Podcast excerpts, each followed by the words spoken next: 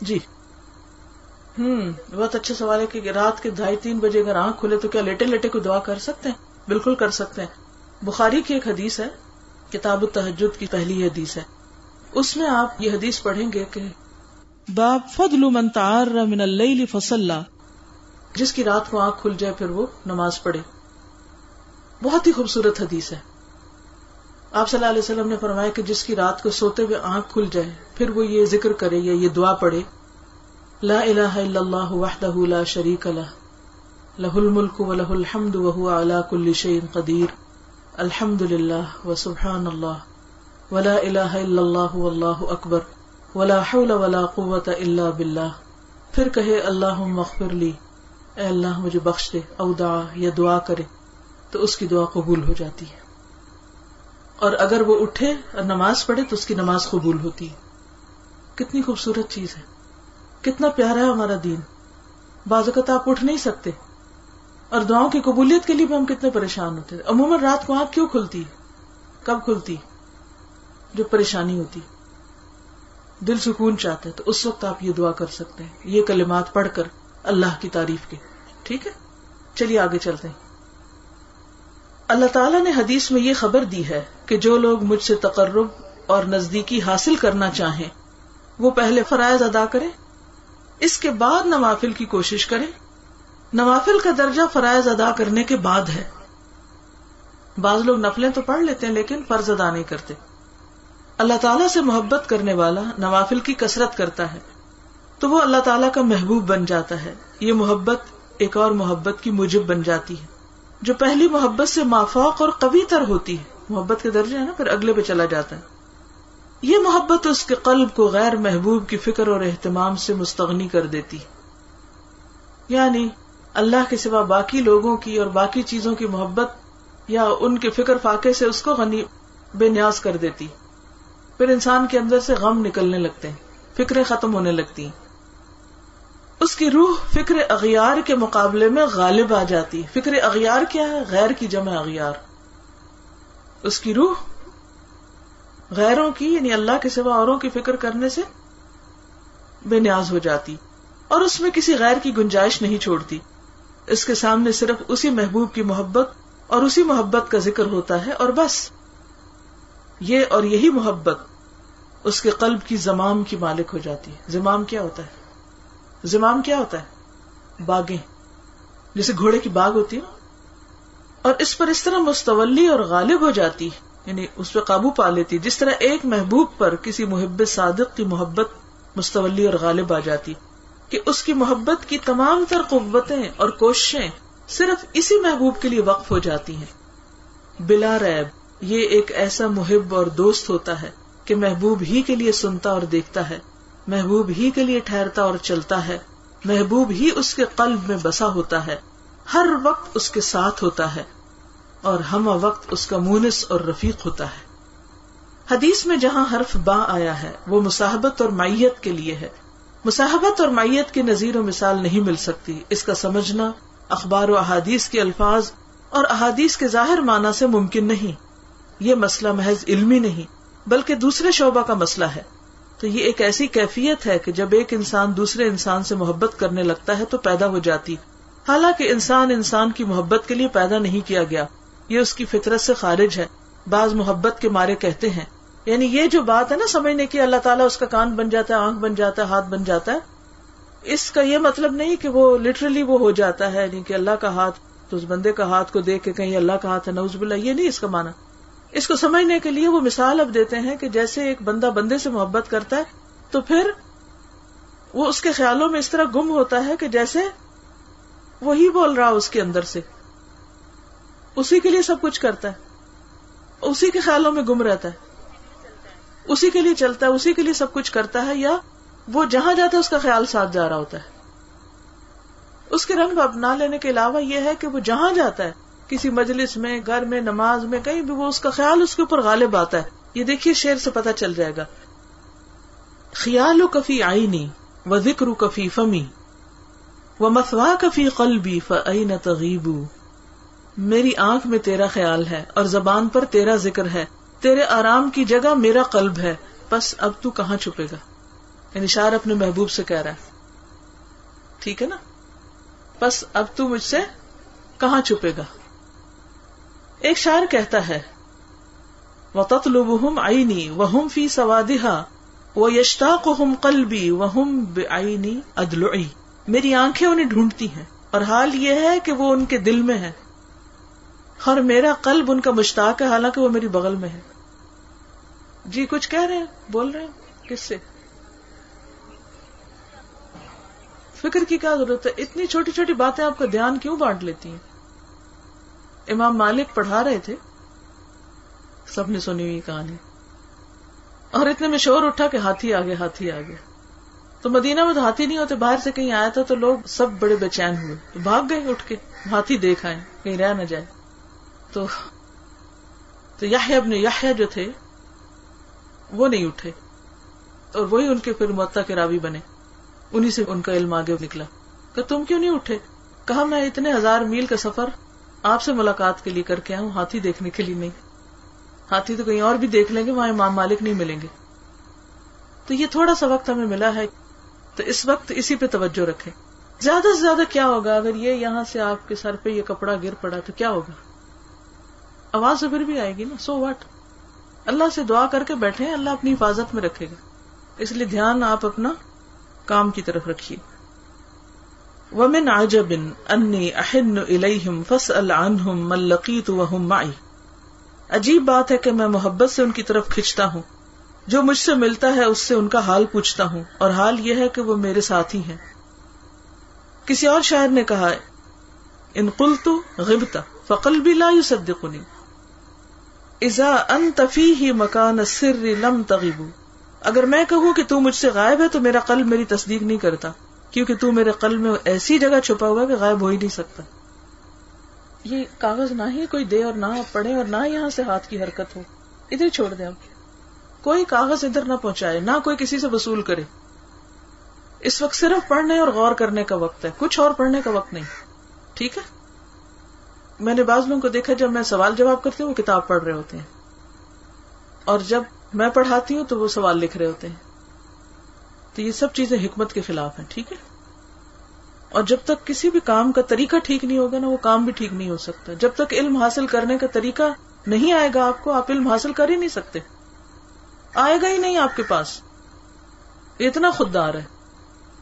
عربی کا ایک مقولہ کہ اگر علم کو تم اپنا سب کچھ دے دو تو وہ اپنا باز صرف تمہیں دیتا ہے۔ اتنا مہنگا سودا ہے۔ کسی اور شاعر نے کہا، او قلت ما غبت قال الطرف ذا كذب فقد تحيرت بين الصدق والكذب یا اگر میں یہ کہوں کہ تو غائب نہیں ہے، تو آنکھیں جھٹلاتی ہیں۔ تو اب میں صدق کو کذب میں حیران ہوں۔ یعنی کیونکہ تو میری آنکھوں کے سامنے ہے۔ اسی کے ساتھ وہ دیکھ رہا ہے، اسی کے آئینے سے۔ محبوب سے محب جس قدر قریب ہوتا ہے، دوسرا کوئی نہیں ہوتا۔ محبوب سے محب جس قدر قریب ہوتا ہے، دوسرا کوئی نہیں ہوتا۔ بسا اوقات یہ محبت اس قدر راسخ اور جاگزی ہو جاتی ہے کہ محبت کرنے والا اپنی جان تک کو فراموش کر جاتا ہے، لیکن محبوب کو کسی حال میں فراموش نہیں کرتا۔ جیسا کہا گیا ہے، ارید الانسا ذکر فک انما تمثل لی لیلا بکلی سبیلی۔ میں اس کے ذکر کو بھی بھلا دینا چاہتا ہوں۔ مگر ہوتا یہ کہ لیلا ہر راستے پر میرے سامنے ہوتی۔ کسی اور شاعر نے کہا یوراد من القلب نسیانکم وتأبتباع والناقلی قلب کی طرف سے بھلا دینے کا ارادہ کیا جاتا ہے اور طبیعت الگ کرنے سے انکار کرتی ہے۔ یعنی وہ طبیعت اور مزاج کا حصہ بن گیا ہے۔ حدیث مذکور میں اللہ نے کان، آنکھ، ہاتھ اور پاؤں کا ذکر خصوصیت سے کیا ہے۔ کیونکہ یہ تعقل اور ادراک کے آلات اور عمل کے ذرائع، تعقل یعنی سمجھنے کے ذرائع، آلات یعنی انسٹرومینٹس ہیں۔ غور و فکر اور بصیرت انہی کے ذریعے انسان کو حاصل ہوتی ہے۔ یہی سورس بنتے ہیں۔ کان اور آنکھ قلب کے سامنے قصد و ارادہ اور کراہت و نفرت کو لاتے ہیں اور یہی قلب کے سامنے محبت و عداوت بھی پیش کرتے ہیں۔ اور قلب ہاتھ اور پاؤں کو ان چیزوں میں استعمال کرتا ہے۔ بندے کے کان اور آنکھ خدا کے ساتھ ہو جاتے ہیں۔ تو قلب اپنے آلات ادراک کی طرف سے بالکل محفوظ ہو جاتا ہے۔ کیا مطلب؟ کوئی سمجھ نہیں آئی۔ چہروں پہ لکھا ہوا آپ کے۔ کہتے ہیں کہ کان اور آنکھ جو ہے نا، یہ آلات ہیں۔ کس چیز کے؟ کان، آنکھ، دل، سمجھنے، غور و فکر کرنے کے۔ کان اور آنکھ قلب کے سامنے قصد اور ارادہ اور کراہت اور نفرت کو لاتے ہیں۔ یعنی آنکھ بعض اوقات کوئی گندی چیز دیکھتی ہے تو دل پہ کیا آتا ہے؟ کراہت۔ ڈانٹ سنتی ہے تو دل پہ کیا آتا ہے؟ کراہت۔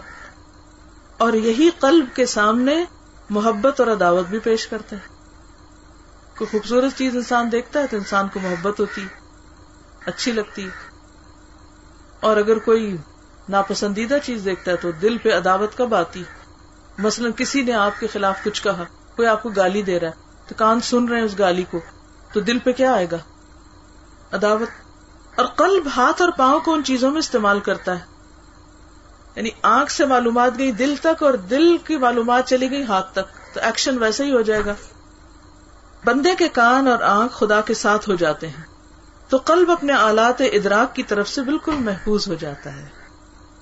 جب دل میں اللہ کی محبت ہوتی ہے، تو پھر آنکھ بھی اور کان بھی صحیح کام کرنے لگتے ہیں۔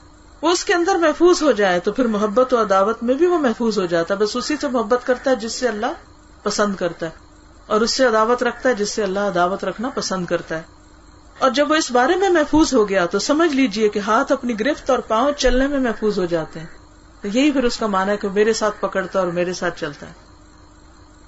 یہاں اللہ نے صرف کان اور آنکھ، ہاتھ اور پاؤں کے ذکر پر اکتفا کیا ہے۔ یعنی اس حدیث قدسی میں صرف ان اعضاء کا ذکر آیا ہے۔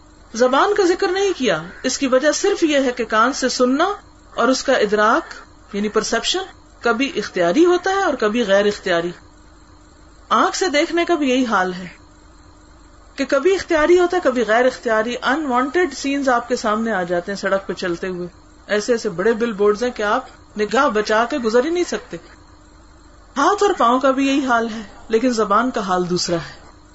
یہ بغیر مقصد و ارادہ کے حرکت ہی نہیں کرتی۔ یہ آپ کے کنٹرول میں رہ سکتی ہے۔ نیز دیگر جوارے اور آزا جو ہیں اور آزا کے مقابلے میں قلب سے زیادہ تعلق اور اشغال زبان ہی کو ہوتا ہے۔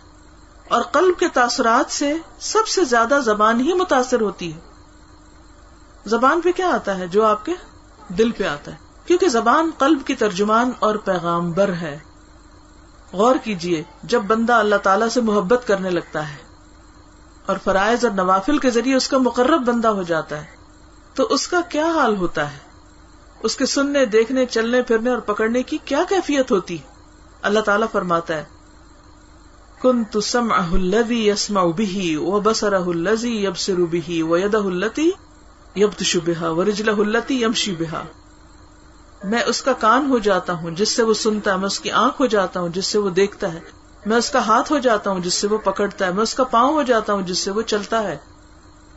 اس سے اللہ تعالیٰ یہ ثابت کرتا ہے کہ کان اور آنکھ کے ادراکات اور ہاتھ پاؤں کی حرکات میں اللہ تعالیٰ بندے کے ساتھ ہوتا ہے۔ پھر اس کیفیت کا اظہار وہ اس طرح کرتا ہے، بی یسما و بی یوب سرو و بی یب تشو میرے ساتھ سنتا ہے، میرے ساتھ دیکھتا ہے، میرے ساتھ پکڑتا ہے۔ یہ نہیں فرمایا لی یسما و لی یب سرو و لی یب تشو میرے لیے سنتا، میرے لیے دیکھتا اور میرے لیے پکڑتا۔ لیے نہیں ہے، یہاں ساتھ ہے۔ بعض لوگوں کا خیال ہے کہ یہاں بی کی جگہ لی ہونا چاہیے۔ لی اظہار غایت اور خصوصیت پر زیادہ دلالت کرتا ہے۔ یعنی کسی کی خاطر کچھ کرنا۔ یہ کام اللہ تعالی کے لیے کیے گئے ہیں۔ اور یہ مانا وقوع عمل میں یعنی عمل کے واقع ہونے میں اللہ تعالیٰ کی میت پر زیادہ دلالت کرتے ہیں یعنی اللہ کے ساتھ ہونے پر۔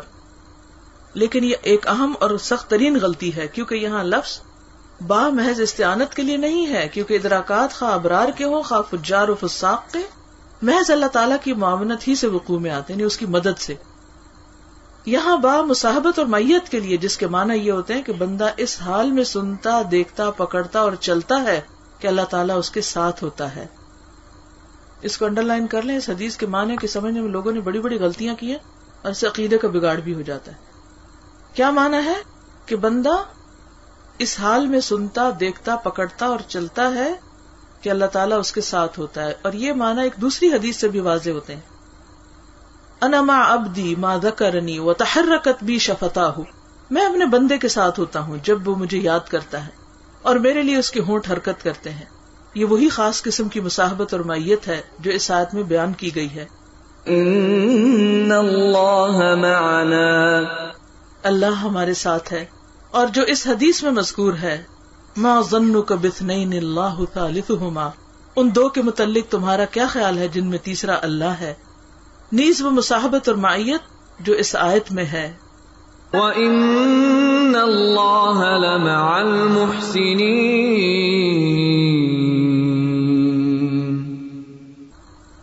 اور اللہ نیکی کرنے والوں کے ساتھ ہے۔ اور جو اس آیت میں بھی ہے ان اللہ مع الذین اتقوا والذین هم محسنون بے شک اللہ ان لوگوں کے ساتھ ہے جنہوں نے پرہیزگاری کی اور وہ نیکیاں کرنے والے ہیں اور جو اس آیت میں ہے واصبروا ان اللہ مع الصابرین اور صبر کرو۔ بے شک اللہ صبر کرنے والوں کے ساتھ ہے۔ اور جو اس آیت میں ہے۔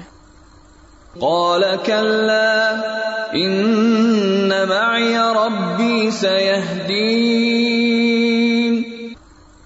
موسا نے کہا ہرگز نہیں میرے ساتھ میرا رب ہے۔ اور اس آیت میں ہے جس میں اللہ تعالیٰ نے حضرت موسا اور حضرت ہارون علیہ السلام کو خطاب کرتے ہوئے فرمایا قال لا تخافا انني معكما اسمع وارى سورت تاہا میں تم دونوں کے ساتھ ہوں، سنتا ہوں اور دیکھتا ہوں۔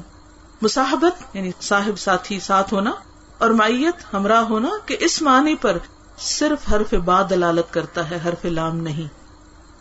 بندے کے اخلاص، اس کے صبر اور توکل اور مقامات عبودیت کے نزول اور مصاحبت اور معیت کا اظہار و بیان صرف حرف باہی کے ذریعے ہو سکتا ہے، نہ کہ لام کے ذریعے۔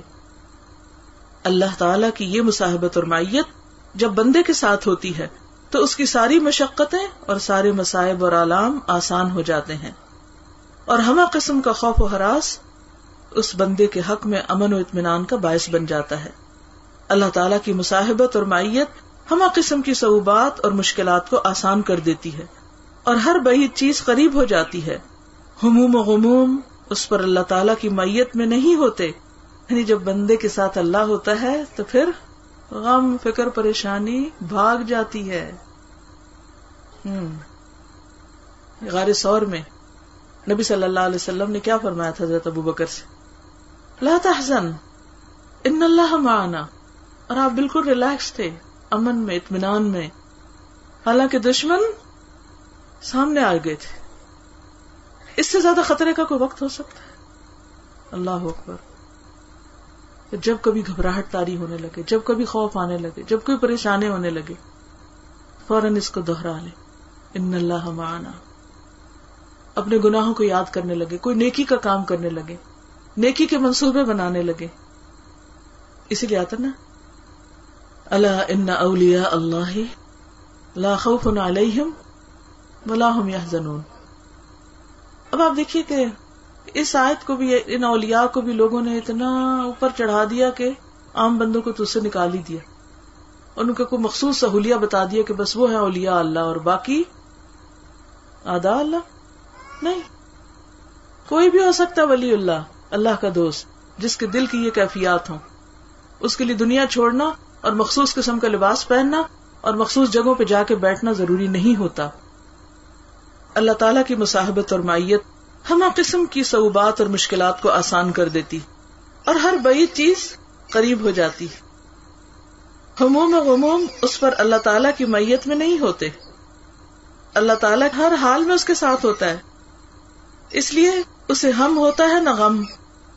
حزن ہوتا ہے نہ ملال۔ ملال کوئی بوریت نہیں۔ اور یہ معنی صرف باہی کے ذریعے واضح ہوتے ہیں۔ یہ معنی فوت ہو جائے تو سمجھ لیجیے کہ بندے کا قلب ماہی بے آب کی طرح تڑپتا ہے۔ ماہی مچھلی، بے آب یعنی جس کو پانی نہ ملے۔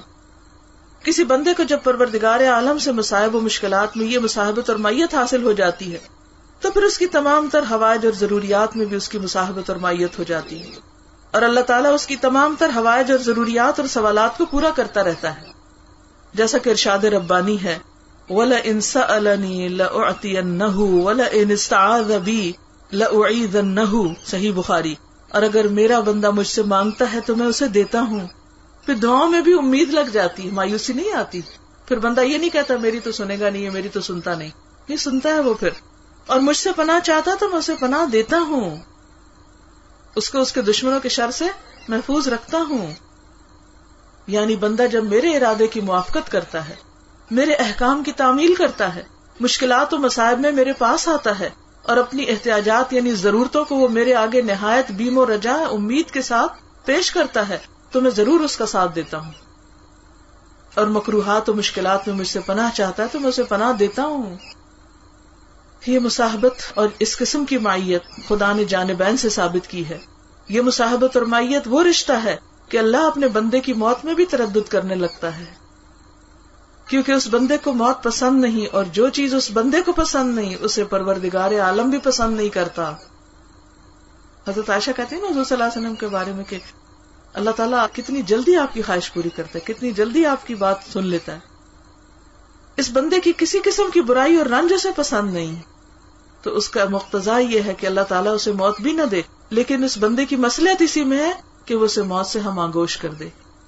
کیونکہ اللہ تعالیٰ موت اسی لیے بھیجتا ہے کہ وہ اسے دوبارہ زندہ کرے گا۔ مرض اور بیماری میں اسی لیے مبتلا کرتا ہے کہ اسے صحت اور صلاحیت سے نوازے گا۔ اسے فقیر و مسکین اس لیے بناتا ہے کہ اسے غنی اور بامراد بنائے گا۔ اس کے لیے کچھ روکتا ہے تو کچھ عطا کرنے کے لیے اسے اپنے باپ آدم کی سلب میں رکھ کر اس لیے جنت سے نکالا ہے کہ وہ اسے پھر جنت میں داخل کرے۔ اس کے باپ کو اللہ نے خرج منہا۔ جنت سے نکل جا کہہ کر اس لیے نکال دیا کہ دوبارہ جنت میں داخل کرے۔ در حقیقت یہی ذات اور یہی اللہ تعالیٰ حقیقی محبت کے لائق ہے اور یہی حقیقی محبوب ہے۔ یہی حقیقی محبوب ہے۔ اس کے سوا نہ کوئی حبیب ہو سکتا ہے، نہ محبوب۔ بندے کا اگر ایک ایک بال اللہ کی محبت سے مست و سرشار ہو جائے، تب بھی بندے پر اللہ کا جو حق ہے ادا نہیں ہو سکتا۔ کسی شاعر نے کیا اچھا کہا ہے، نقل فؤادك حيث شئت من الهوى ما الحب الا للحبيب الاولي منزل في الارض يألفه الفتي وحنينه ابدا لاول منزلي اپنے دل کی خواہشات میں جہاں چاہو بھٹکو، محبت تو صرف حبیب اولی کے لیے ہے، جس سے سب سے پہلے محبت کی۔ زمین کی بہت منزلوں سے نوجوان الفت رکھتا ہے، لیکن اس کے دل کی بے قراری تو ہمیشہ پہلی منزل کے لیے ہے۔ اسی لیے آپ نے دیکھا ہوگا کہ جس جگہ انسان پیدا ہوتا ہے نا اس کی محبت کبھی نہیں جاتی اس کے دل سے۔ کیوں؟ چاہے وہ ستایا جائے، وہاں سے نکل بھی جائے، لیکن وہ محبت رہتی۔ پہلی منزل جو ہوتی ہے، پہلی جگہ یا پہلا کام ہے۔ تو اسی طرح سب سے بڑھ کر درجہ اول میں اللہ سے محبت کرنی چاہیے۔ اور وہی اس کے لائق اور وہی اس کے قابل ہے۔ اس لیے بچپن میں اگر بچوں کے دل میں اللہ کی محبت ڈال دیں، کسی بھی چیز کی محبت سے پہلے، تو انشاءاللہ زندگی بھر ساتھ رہے گی۔ اگر ہم نے زندگی کا مقصد ہی نہ پایا اور سب کچھ کٹھا بھی کر لیا تو کیا فائدہ ہے؟ اگر ہر چیز کی محبت لے کے دنیا سے چلے گی اور اللہ کی محبت ساتھ نہیں تو کیا فائدہ؟ کچھ بھی نہیں پایا، سب کو دیا۔ اوکے جزاکم اللہ خیر سبحانک اللہم و بحمدک نشہد اللہ الہ الا انت، نستغفرک و نتوب الیک. السلام علیکم و رحمۃ اللہ وبرکاتہ.